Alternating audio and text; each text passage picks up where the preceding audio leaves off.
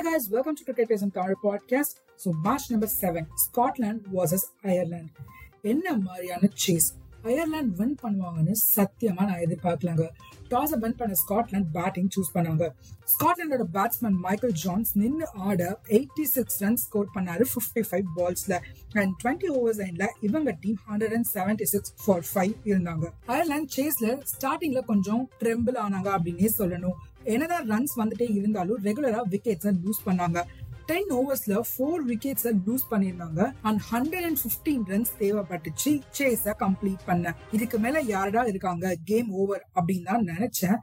But Curtis Campher and George Dockrell இதுக்கு அப்புறம் தாண்டா கேம் அப்படின்ற மாதிரி நின்று ஆடி கேமை வின் பண்ணியிருக்காங்க அயர்லாண்டுக்காக Campher seventy two run score பண்ணிருக்காரு தேர்ட்டி டூ பால்ஸ்ல அண்ட் அவருக்கு லாஸ்ட் வரைக்கும் சப்போர்ட்டா நின்று Dockrell thirty nine run score பண்ணியிருந்தாரு டுவெண்ட்டி செவன் பால்ஸ்ல ஒரு மேட்ச் வின்னிங் பார்ட்னர்ஷிப் அப்படின்னே சொல்லணும். இந்த கேம் அயர்லாந்து வின் பண்ணதுனால குரூப் பியோட மூணு டீமும் தலா ஒரு கேமை வின் பண்ணியிருக்காங்க.